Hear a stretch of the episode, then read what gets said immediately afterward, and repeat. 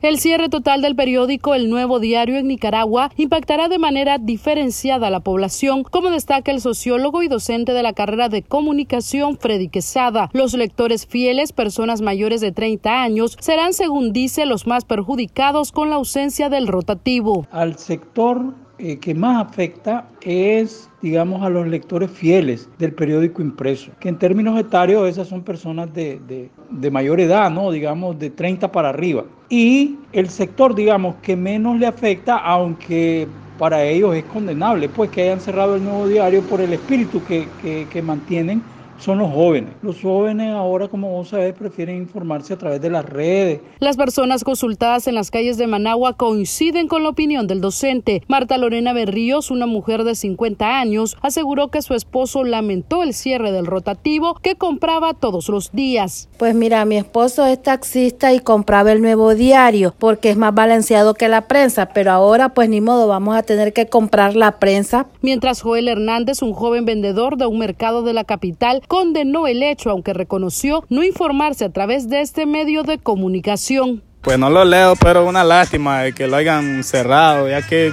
uno se informa de todo lo que pasa y uno te da cuenta por las redes que lo que pasa. El nuevo diario de Nicaragua, fundado en 1980, anunció su cierre total el viernes 27 de septiembre debido a las adversas circunstancias económicas, técnicas y logísticas. Daliana Ocaña, Voz de América, Nicaragua.